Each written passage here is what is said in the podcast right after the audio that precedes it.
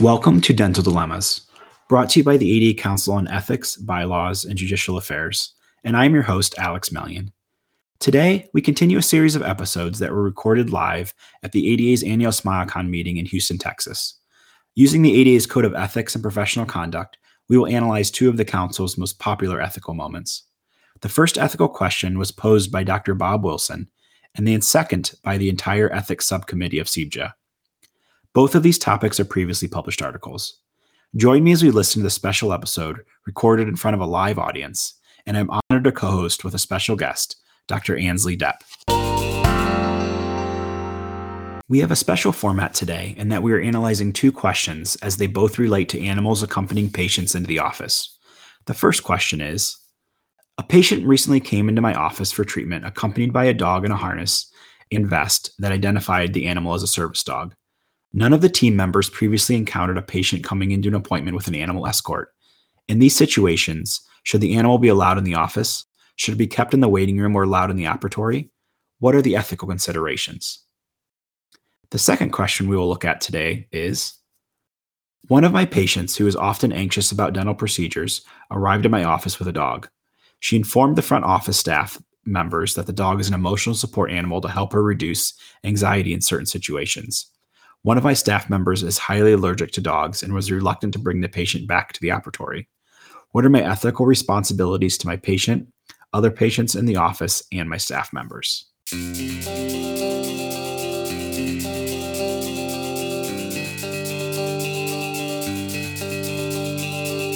Today, we are broadcasting live from SmileCon on stage and here today with us are some of my favorite CEBJA people. So, my guest host and CE Subcommittee Chair, Dr. Ansley Depp. Excited to be here, Alex. Um, I wanted to offer congratulations on your great job as host of this podcast. What started as a great idea from our chair of CEBJA, Meredith Bailey, earlier this year, has turned into a stellar podcast.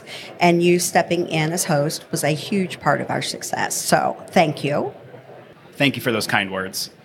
Um, today with us, we have Dr. Bob Wilson, uh, past chair of CEBJA, Dr. Lindsay Compton, previous New Dentist Committee member on CEBJA for two terms, and Dr. Meredith Bailey, um, current chair of CEBJA.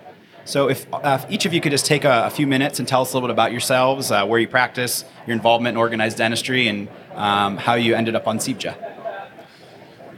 Thank you. It's, it's first of all, it's a pleasure to be here. I'm really delighted to be back with my um, council, my former council, and excited to be a part of this today. So thank you so much for the opportunity.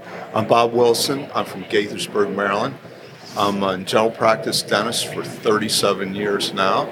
I'm currently in a partnership with my daughter, Rachel, who graduated in 2018, and uh, loving what I do more than ever.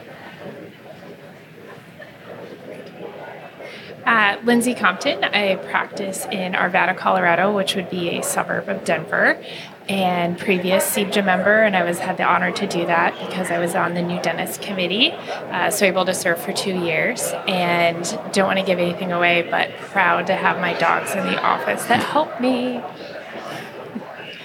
And I'm Meredith Bailey from Boston, Massachusetts. I'm currently an associate in private practice in Medfield, Massachusetts, and I'm also faculty at Boston University Henry M. Goldman School of Dental Medicine, the current chair of CEBJA, and I am so thrilled to be here, actually participating in the podcast that we really took from a idea at the very beginning of the year to a reality. So thank you so much. I'm looking forward to this episode we, I know we've been looking forward to this as a group, and it's great to be here. So today we're talking about two ethical moment articles previously published in JADA regarding service animals and emotional support animals. Uh, Dr. Wilson will be covering um, some of the questions on service animals, and Dr. Bailey and Dr. Compton will be speaking more so on emotional support animals uh, as we go along. Uh, uh emotional support animals have been in the news um, a lot the last few years. I know there's been different things, news stories that you've seen and whatnot. So I think there's more awareness than there maybe was a decade ago. Um, but if you could tell us a little bit about what is the difference between a service animal and an emotional support animal?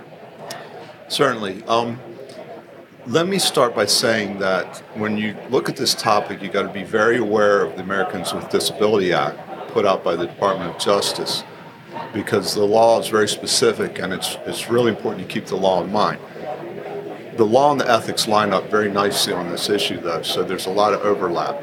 Um, so, service animal is an animal that has been trained to do a specific task for a person with a disability. Distinguishing factor that you'll notice is they are always going to be in a harness or, or they're be on a leash. Um, and a very important difference that I alluded to a moment ago is they have legal protection to access to most of the places that the public in general has access to. And then, what could be some reasons for a patient to use a service animal versus an emotional support animal? A service animal, as I said, it performs a specific task. So, probably the most common and well known example is the leader dog for visually impaired. Um, another example is a brace animal for those that um, are prone to fall. Um, and then there's also uh, service animals that are trained to do various tasks for people with post traumatic stress syndrome. Um, for instance, if somebody has a fear of going into a building from a, a, traumatic experience, the dog will go in, check everything out, and come back out and let the handler know that it's safe to enter. And then the difference between a service animal and an emotional support animal, as Dr. Wilson says, the key distinction is that service animals are protected by federal law, whereas emotional service animals aren't. And emotional support animals are defined as animals that provide companionship and emotional support for people diagnosed with a psychological disorder. And these uh, animals may include dogs, pigs, or birds, and their presence in a range of settings from airplanes to medical offices is increasing. Do you know if any if there's any specific training or certification for emotional support animals? I know in uh, Colorado, one of the popular certification uh, companies is called Pet Partners, and I've actually had my dog certified through Pet Partners. Um, they do have to go through a question, you know, we have to have a questionnaire, we have to have all their shots and everything updated. They also have an on site um, test where they have to perform certain functions in front of an officer uh, to, in order to be certified. Thank you. While we're talking about the emotional support animals, do either of you have a policy in your office regarding the emotional support animals? I definitely do. Uh, from very early on in my office, um, I've had my dog. Initially, it was just one dog. Uh, her name is Lola. She's a Labradoodle. She comes in the office. Um, it was started out to be as a request from my staff because they always enjoyed hearing stories about Lola. Uh, and then eventually I would kind of bring her in, which I felt was like sneaking her in. And then once the staff loved it so much and then the patients loved it so much, I thought, well, hey, maybe I should get her certified because she really did have a great disposition. And that's kind of how it started. Um, but then there's also the patient facing policy side to it. You know, if I'm going to decide to do this, what do I need to do? Um, so in all the patient reminder phone calls ahead of time, patients were let, you know, they were um, asked, you know, is it okay if there's a dog in the office when you have your visit? And I made sure very much at the beginning that you have to have a verbal yes. We can't just leave a message, we can't just send a text. It has to be a verbal confirmation because, you know, everybody's very busy. Did you actually get the message? Do you actually understand what we mean? And so I was pretty um, insistent about that. Uh, it also is a question when people first walk in the office as well. Uh, my front desk lady always says, There are dogs here today. Are you okay with dogs? And then I'll tell you it's always yes. Bob, do you have a policy in your office? I do not actually have a written policy in my office, but perhaps I should. I want to talk about your article, Bob, um, and you specifically addressed service animals. So, justice comes up in one of the articles where you need to be fair to all patients so, what if a patient has a severe allergy or is afraid of the support animal or maybe your staff? Um, I would say think social distancing on steroids. So, you want to do some creative things with scheduling um, to try to, you know, keep the, that apart. Of course, the first thing you got to do is identify that. And, um, you know, it, it's something that um, you should probably have on your intake health history question about allergies. You should ask about that if you know you're going to have service animals or emotional support animals in your office, be sure you ask about allergies to pet dander. Um, if that's the case, then you need to try to separate those both um, temporally on the schedule and physically in the office as best as you can. And that way you're going to provide justice to all in that situation. So, what prompted you to write your article on service animals? Um, in a word, it's Bob Woodruff. Now, let me explain. So, there's a program called Wounded Warrior Canine Connection that provides service animals. And those service animals are always named for wounded or killed in action. And you might remember Bob, Bob Woodruff was a journalist who had a severe injury in Iraq when he was covering the war over there.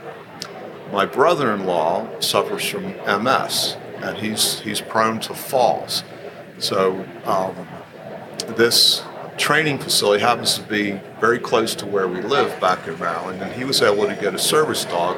His dog is Bob Woodruff, and um, this dog is an absolutely amazing animal. And just watching what this dog does and how well it's behaved, um, and of course you know, my brother-in-law Tom also is a patient of mine, so um, and he wanted to know could he bring his animal. I said absolutely, um, bring the animal. Now, right at the same time, uh, was asked to look at 4A in our Principles of Ethics and Code of Professional Conduct and add to that list of um, disallowed discriminators on patient selection disabilities. So all this was going on at the same time. So it seemed like um, it was a good topic for me to write on.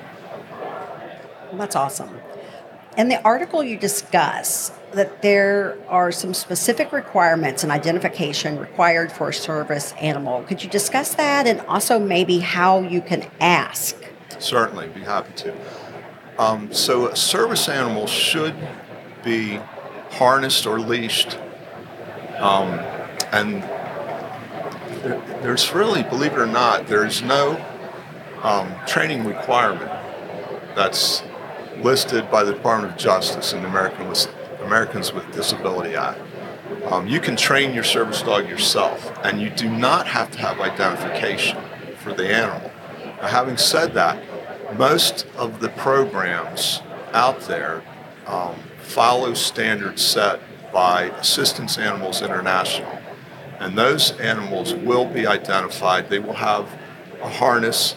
And for instance, Bob, it says Wounded Warrior Canine Connection on the harness, and it's got a little ID card. And Tom's had cards printed out, and he'll give them out to people because, as you can imagine, it, wherever Tom goes, it's like when you have a baby. Nobody cares about Tom. All they want to do is know about the dog. So he does little cards with with Bob's picture on it, and um, that is typically what you'll find, but it's not a legal requirement. Is there a certain way to ask whether a dog yes. or a pet is a service animal? There's two things you can ask according to the Americans with Disabilities Act. You can ask, is that a service animal? And you can ask, what task does it perform? You're, you're not allowed, though, to ask for identification. Are there any circumstances that would maybe allow exclusion of a service animal in the dental office? There are. Um, and here again, the ethics, particularly under the principle of justice and the law, line up very well. So if the animal is out of control, um, it's being aggressive, barking, and the handler does not take appropriate corrective action, or if the dog toilets improperly in the office, then the animal can be excluded legally and I think ethically. Now, having said that, bona fide service animal, they are trained so well, they will not engage other humans, other animals, um, and, and they test them and they have recurrent testing. And one of the things they'll do, they'll bring in um, a dog that's going to bark at them and, and be aggressive, and they won't even look at that animal. They will, they will be completely passive. So the, the situations that are permitted under exclusion, you're just not going to find um, with a bona fide, well trained service animal. And switching back to emotional support animals a little bit, Lindsay, could you talk on Lola in your office? Do you have any kind of special circumstances or uh, individual training that you've done? Yeah, definitely. Um, so, thinking of special circumstances and what Bob was talking about, if any of my patients have an animal that they bring with them, then automatically they default and they bring their animal in. It is a priority for them to be more comfortable and for them to be safe than for me to have my animals in. So, kind of speaking of policy and you know what's involved, because um, a lot of my patients, you know, the reason why they have it is a seizure disorder or it's a, a child with um, diabetes. It's it's any of those reasons, and those are definitely paramount to what I have. Um, and then as far as training, there is certain things that I've done above and beyond to give them training in the dental office setting. So they know that there's little bells on the door and they know that they go greet people. They're not allowed to jump, but they sit there and wait. Right? So then they wait to be petted, they wait to be received. They don't, you know, go to the person. When people come back to the operatory, they know that when the chair lays back, they exit the room. And so they know, and when people will still try to engage them when they lay back, they will not, um, unless I call the dog in. Um, and then they know that when the chair sits up, they're welcome to come into the room. So there's absolutely no jumping on the chair. People have asked, and the dogs just look at me, and I'm like, "No, you know better." and so there's there's just certain things that they know that they definitely cannot do um, that we've done above and beyond. Uh, the practice setting I have is also a little different than maybe what you could possibly think. Most dental offices are in a suite in a medical office building. My practice is actually an old house that was built in the 40s that we've converted into a dental office. So it has a fenced in backyard, it has an area. So the dogs aren't just, you know, trapped in a suite all day long. They're allowed to go outside. And um, we've even had parents bring their kids and then, you know, Lola and Winnie go outside and play with the kids while the parents are having their dental office visit. So it's been a really great practice builder because you know we've kind of thought about it all along the way. Oh, great, thanks for that background. I, my team every time we have a sta- uh, team meeting or staff meeting the last few years they ask if they can if we can have an emotional support animal. So those are definitely good things to consider. So that background helps quite a bit. Meredith and lindsay uh, you were both part of the ethics subcommittee that wrote the article on emotional support animals that we're talking about. And we talk about these ethical moment articles uh, frequently on this podcast, but could you talk about the process of writing an article and just what your experience was of, of writing an article? So, our article actually came as a spin off of Dr. Wilson's article because there were so many questions that came up while he was writing his. And so, you know, some of the questions that we thought about were just what you've asked. What happens if you have an anxious patient that brings in a dog, but your staff is allergic? Or um, happens if other patients are afraid of the of the dogs. And so as we spoke about, you know, it's really important that the office create a policy and, and the key word is balance, that you're really kind of balancing the practice setting, the needs of patients, the needs of staff, uh, and the dentist should be empowered to make that determination. But just as an aside, this was a really fun article to write because we wrote it with the ethics subcommittee. So there were a lot of people involved. And if we can recall back to the days before Zoom, we actually wrote this with phone calls. So we, we split up the work in different topics and we had many phone calls going back and forth. And it was really interesting to hear the opinions from council members across the country who practice in various practice settings.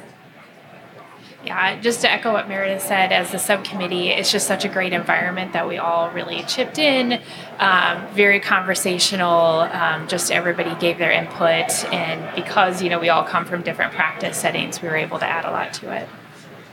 Wonderful. And Meredith, could you talk a little bit more in regards to the ethical moment article? Um, what specific ethical principles are considered um, in each article?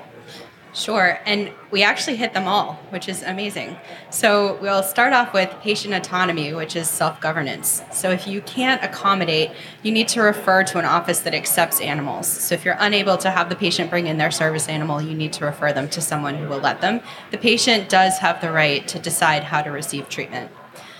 The second principle is non maleficence, which is do no harm as uh, Dr. Compton alluded to, you need to make sure that the animal is controlled while you're performing your treatment and won't jump at the sound of the drill. You have to balance the stress for your patients who can't have their comfort animal versus the stress for patients and staff who have allergies or fears. The third principle is beneficence, which is do good. The most important aspect of this obligation is the component and timely delivery of dental care within the bounds of clinical circumstances presented by the patient. And both of you have alluded to that as well. Because you have to have due consideration to the needs, desires, and values of the patient. And you should be able to treat the patient to the best of your ability, regardless of the animal's presence. As Dr. Wilson spoke about, justice, which is fairness. So you have to be fair to all in the office, balancing your staff, your patient, and then other patients who are in the office as well. And the last principle is veracity, which is truthfulness. And we've alluded to that, that there must be a clear policy that is written and communicated to everyone. And um, Meredith, you kind of hit it on the head. There's lots of questions that come up, and I know the reasons for writing these articles. So, getting back to a question or two, what do you do if patients or staff members or team members have allergies to service or emotional support animals? How do you how would somebody handle that situation? Sure. I've actually had that in my office, and that just comes up number one in their medical history gathering, but also when we do that verbal confirmation. Um, and now I also just know exactly which patients, you know, are allergic, and um, typically Lola and Winnie come in on Wednesdays, and so we just know that okay, Annette gets scheduled on Thursday because she's allergic to dogs, or she comes in on Monday because the cleaning crew comes in over the weekend and will clean out any possible pet dander that's been in there. So it there is some, you know, you, it's not just done on the fly. There is a lot of thinking and planning that's done for that. So my mother had a therapy dog, so I have a little bit of experience with this, and it was amazing. You know, the training. Um, this dog would come with her to work every Thursday, and then in the afternoon they went to Children's Hospital, and she could put them in the bed. Those children could pull on her hair, anything, and she would not not bite, nothing. It was amazing. That's probably been my only experience with. Uh, service animal therapy kind of dogs, but have any of you all had an experience with a service animal in your office? I, I wonder, Lindsay, do you get other service animals or emotional support animals because you're so, you know, open about it? Uh, yeah, in multiple ways, actually. So it almost sometimes my service animals become everybody's service animal. So um, we'll have a new patient in the office, and then a couple weeks later, we'll be like, "Oh, my husband was in the office, and he said you have dogs. Where are the dogs?" so then I'm like, "Oh, you need an emotional support animal to come to the dentist. That's wonderful." Um, so we find that that works. Um, is you know a practice builder, but then also a patient builder. I think it kind of helps people get over a little anxiety if you know you can go to the dental office and pet a fluffy animal. Um, that helps out a lot. Um, we do have patients that request to bring in their dogs so they know or they've seen that I have my dogs in the office and they say, Hey, I always bring my dogs to medical appointments with me. Can I bring my animal in the office? Then I kind of also have to, you know, enact my policy to them. So I say, okay, well, what kind of animal is it? You know, have you had it trained? And so then, if they're going to bring their animal into my office, I have to treat it just like I treat my dogs, right? So, and then I just have to ask, you know, I because they've asked me for permission to come in, I just have to follow up. I can't ever guarantee that there isn't going to be somebody else in the office that has an allergy, a fear, anything else. So I always really appreciate it when patients clear it with me first because I think people really care about the safety of their own animal as well because they it you know it's a symbiotic relationship. Um, so it's a really kind space that everybody works in. That's awesome to hear. Bob i know you've had uh, experience with um, bob woodruff any other animals has this opened a door to anything else yes it has um, i've had a couple leader dogs for, for visually impaired uh, but I also have another patient who is a trainer for Wounded Warrior Canine Connection. So she gets the dogs when they're pups, and and does and the dogs stay with her until they reach, um, I think about 18 months, and then they go off to the facility up in Boyds, Maryland. So she's asked if she can bring her dogs in, and I, I allow her. Um, you know, dental office is a unique place, and there's a lot of different noises and things like that. So um, she'll bring dogs in from about the time they're about eight months up to that 18th month mark, just to start to kind of get them used to um, to that environment and and, uh, and experiences things that they don't experience in their routine training program. So, what is the key takeaway from each of your articles? I guess, Bob, you can speak first on yours. Sure. Um, the key takeaway is that service animals are extraordinarily well trained. And in my experience, they are never any more burden in the office in, in any way, cleaning, management, anything else than the best of my patients and certainly less of a burden than some other patients are. Um, they're always well received, they're always well behaved. Um, the other patients in the office have always reacted very favorably to them. I've never once had anybody say, "Oh my gosh, I'm afraid of the dog," um, asked to be separated. So it's it's always been a very positive experience. As dentists, our goal really is to provide the best care to our patients with the most positive experience for them. So, as we talked about with the emotional support animals, creating a clear office policy is, and communicating it to everyone is important, considering balance between your patients and your staff members. Um, and to make sure that we are able to, to fulfill our mission of really helping our patients achieve optimal health. So, let's change our subject just a little um, let's talk a little bit about CEBJA. So, for those who are listening who maybe don't know what CEBJA is, it is a council of the ADA and it stands for Council on um, Ethics, Bylaws, and Judicial Affairs. So, we all have served on this council or are serving. So, what interested you in serving on CEBJA? Let's talk with Lindsay first, and especially um, specifically on being involved in ethics in dentistry. Oh, wonderful. Uh, so when I got on the new dentist committee, there was a couple of different options of councils that I could serve on. And CEBJA really spoke to me because I felt like it would get into, you know, what is behind the ADA? You know, like what is you know what are the rules how do we run this you know why are we here and i really wanted to know the background and so that's why it really um, initially interested me but then the more I read it, the more it was like, oh, these people, they really like think about you know the policies and how this affects people and you know who you know who's all around. And it just and it was just also such a good group of people. And it's it, it just was such a great environment that i had an amazing experience. We have two chairs here so i would love to hear their responses to this question. Bob let me start by saying that I really, really love our profession and I'm very proud of it. And I've always been very um, devoted to trying to do whatever I can to help maintain the esteem of our profession. Um, and the thing that sets us apart from a trade is our principles of ethics and code of professional conduct. I'm also a little bit of a word cruncher, um, and I like you know, looking at the bylaws, or maybe I think I think maybe I have a knack for it. In fact, I've even been described as a bit of a nerd that way. oh my goodness! So that combination of those two things was really, I thought, um, would fit my interest and hopefully my skill set well, and that's what attracted me to, um, you know, asked to be nominated and placed on this council. Meredith. I, I, agree with Bob. I, I think that was very well said about protecting our profession, and the core of our profession really is our ethical principles. But I uh, also think that one of the most important benefits of organized dentistry is the personal connection. And so I will say the people draw, drew me to CEBJA.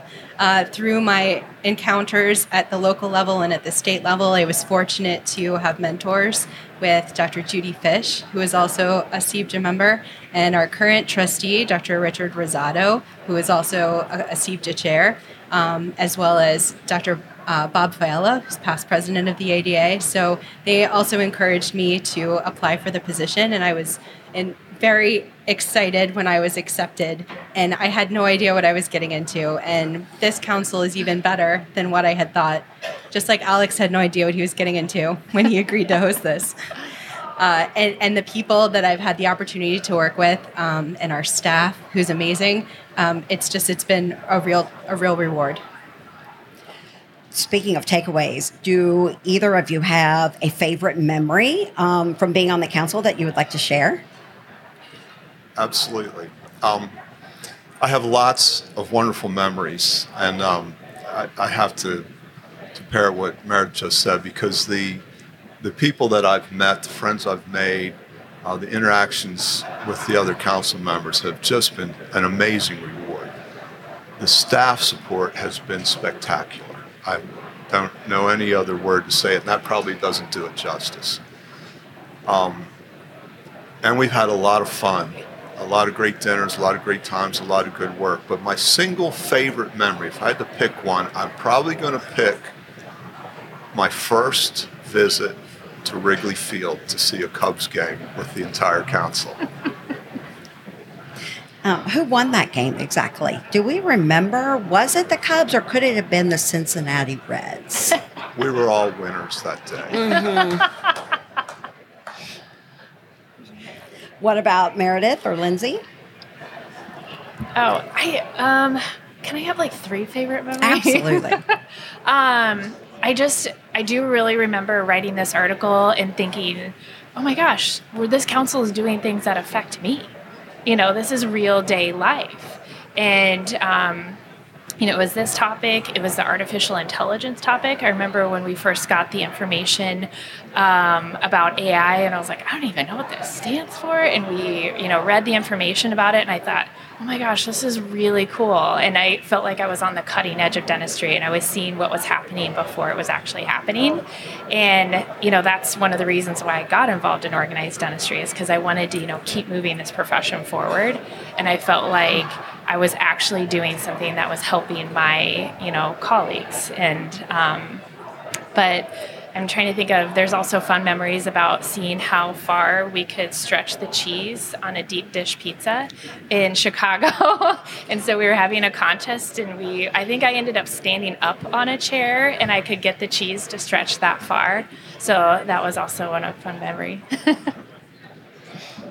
And I have so many fond memories as well. Uh, again, around the people. I think the work that we do is so critically important that um, when we do our Zoom meetings, we're we're still able to accomplish so many things and, and still have fun. But I truthfully have to say that my favorite moment, if I may, is right now because we started this year thinking about how we can reinvigorate our ethical moment articles. And that has been an ongoing project for many, many years. We have a vast database. And how we could bring that back into the forefront and use that information to, to share it on a new platform with all dentists and all all um, not only members but all dentists, especially new dentists, and then use that information to keep ethics at the forefront and also share it with the districts for continuing education. So it really was a movement to start this podcast and to see it come through all of the hard work of all of our council members from a vision to a reality has has really been fantastic. So thank you, Alex and Ansley, for all the hard work that you've done this year on the podcast. You took my answer.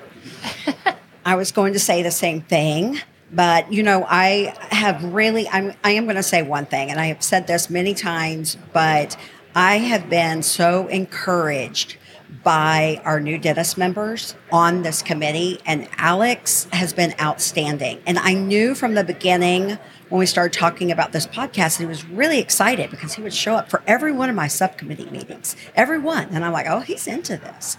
And um, I it, it gives me just a great feeling to know that there are some wonderful new dentists coming up through the ranks, and it, it really has given me a uh, just a great feeling for what our profession is is leading towards. So I would echo what you said. Um, this has been one of the highlights of the year. I'm going to switch gears a little bit and ask another question or two, if that's all right with everybody. Um, I want to hear your highlight. Okay. Oh yeah. I just I just get to ask the questions. I don't have to answer. That's that's that's what I thought the that's how I thought this worked. Um, it, it, echoing what's been said, it's the people. I remember um, similar to Lindsay's story, uh, have some opportunities as new dentist committee members, and as to what councils or committees we'd like to serve on. And I remember asking her, and she said the people are just amazing, and that has been through and through every every point. This podcast experience has been. Uh, I, I, enjoyed it from the get go. I, I, had a pretty good idea what I was getting into, and it's just been wonderful. So, um, just the people, all in all, and just it's, it's such a kind and welcoming committee, um, unlike any I've, I've, been on. So, this has been a great experience. So, ethics and leadership um, tie hand in hand in so many ways, in, in my opinion. So, this is kind of a, a different off the cuff question that um, Lindsay and Meredith, I know you didn't have a chance to prepare, but both of you are relatively very young state society presidents or in the ranks. So, could you tell me a little bit about that experience and what uh, kind of drew what the inspiration was to serve in that capacity.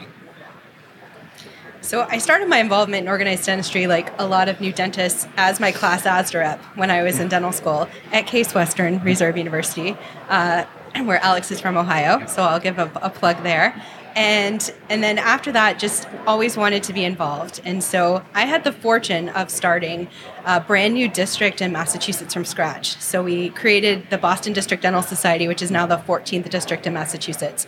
And that was just fascinating for me from an organizational perspective and just a business perspective of how you um, are given a few members and you're able to grow that. And we're very fortunate in Boston. We have three dental schools in the area. So we have a lot of new dentists and we have a lot of energy and enthusiasm.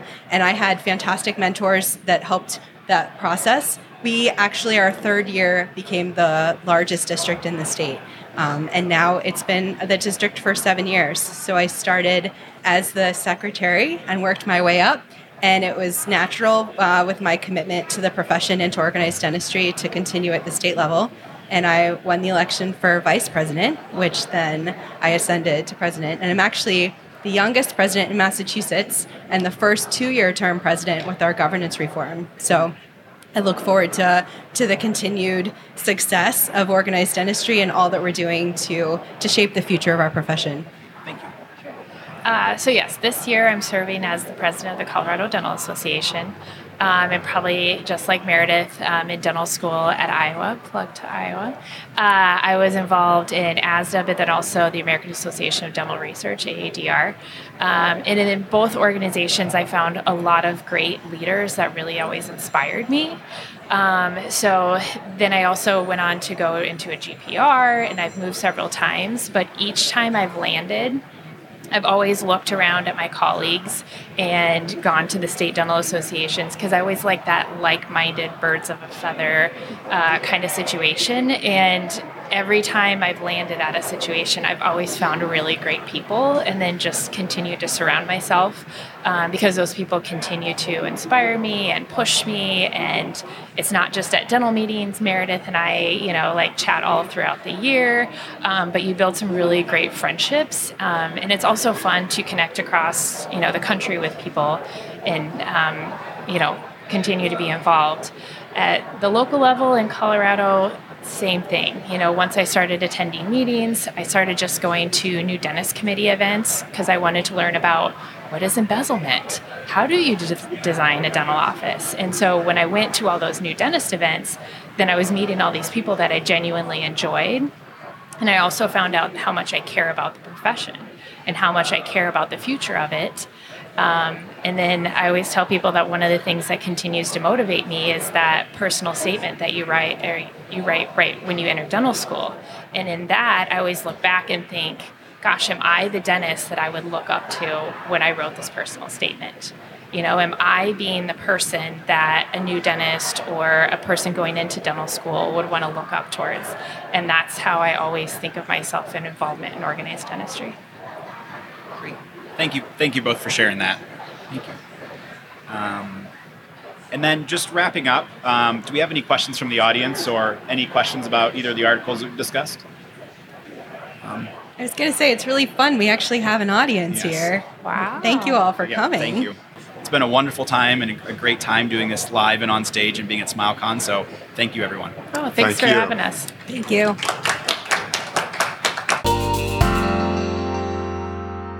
Final note about the episode. Please see the show notes for a link to the original article and stay tuned for future episodes. At the close of the episode, continue listening to hear the sections of the ADA's Principles of Ethics and Code of Professional Conduct pertinent to the original Ethical Moment article. Thank you for keeping ethics at the forefront of the dental profession and join CEBJA as we continue to solve dental dilemmas.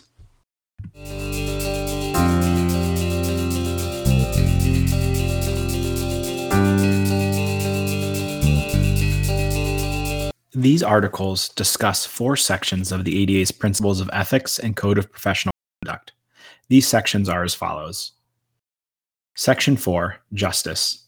The dentist has a duty to treat people fairly. This principle expresses the concept that professionals have a duty to be fair in their dealings with patients, colleagues, and society. Under this principle, the dentist's primary obligations include dealing with people justly and delivering dental care without prejudice. In its broadest sense, this principle expresses the concept that the dental profession should actively seek allies throughout society on specific activities that will help improve access to care for all. Section 4A Patient Selection. While dentists, in serving the public, may exercise reasonable discretion in selecting patients for their practices, dentists shall not refuse to accept patients into their practice or deny dental service to patients because of the patient's race, creed, color, gender, sexual orientation, gender identity, national origin, or disability. Advisory Opinion 4A1 Patients with disabilities or bloodborne pathogens. As is the case with all patients, when considering the treatment of patients, patients with a physical, intellectual, or developmental disability or disabilities, including patients infected with HIV, hepatitis B, hepatitis C, or another bloodborne pathogen, or are otherwise medically compromised, the individual dentist should determine if he or she has the need of another skills, knowledge, equipment, or expertise, and if so, consultation or referral pursuant to Section 2B hereof is indicated. Decisions regarding the type of dental treatment provided or referrals made or suggested should be made on the same basis as they were made with other patients. The dentist should also determine, after consult- consultation with the patient's physician, if appropriate, if the patient's health status would be significantly compromised by the provision of dental treatment. Section 3 Beneficence. The dentist has a duty to promote the patient's welfare. This principle expresses the concept that professionals have a duty to act for the benefit of others. Under this principle, the dentist's primary obligation is service to the patient and the public at large. The most important aspect of this obligation is the competent and timely delivery of dental care within the bounds of clinical circumstances presented by the patient, with due consideration being given to the needs, desires, and values of the patient. The same ethical considerations apply whether the dentist engages in fee for service, managed care, or some other practice arrangement.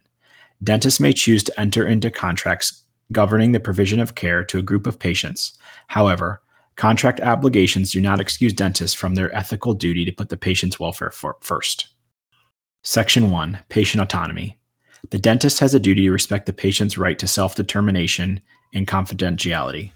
This principle expresses the concept that professionals have a duty to treat the patient according to the patient's desires within the bounds of accepted treatment and to protect the patient's confidentiality. Under this principle, the dentist's primary obligations include involving patients in treatment decisions in a meaningful way, with due consideration being given to the patient's needs, desires, and abilities, and safeguarding the patient's privacy. Section 2 Non maleficence. Dentist has a duty to refrain from harming the patient. This principle expresses the concept that professionals have a duty to protect the patient from harm. Under this principle, the dentist's primary obligations include keeping knowledge and skills current, knowing one's own limitations and when to refer to a specialist or other professional, and knowing when and under what circumstances delegation of patient care to auxiliaries is appropriate. Remember to keep ethics at the forefront of your daily practice and stay tuned to CEBJA Decodes Dental Dilemmas.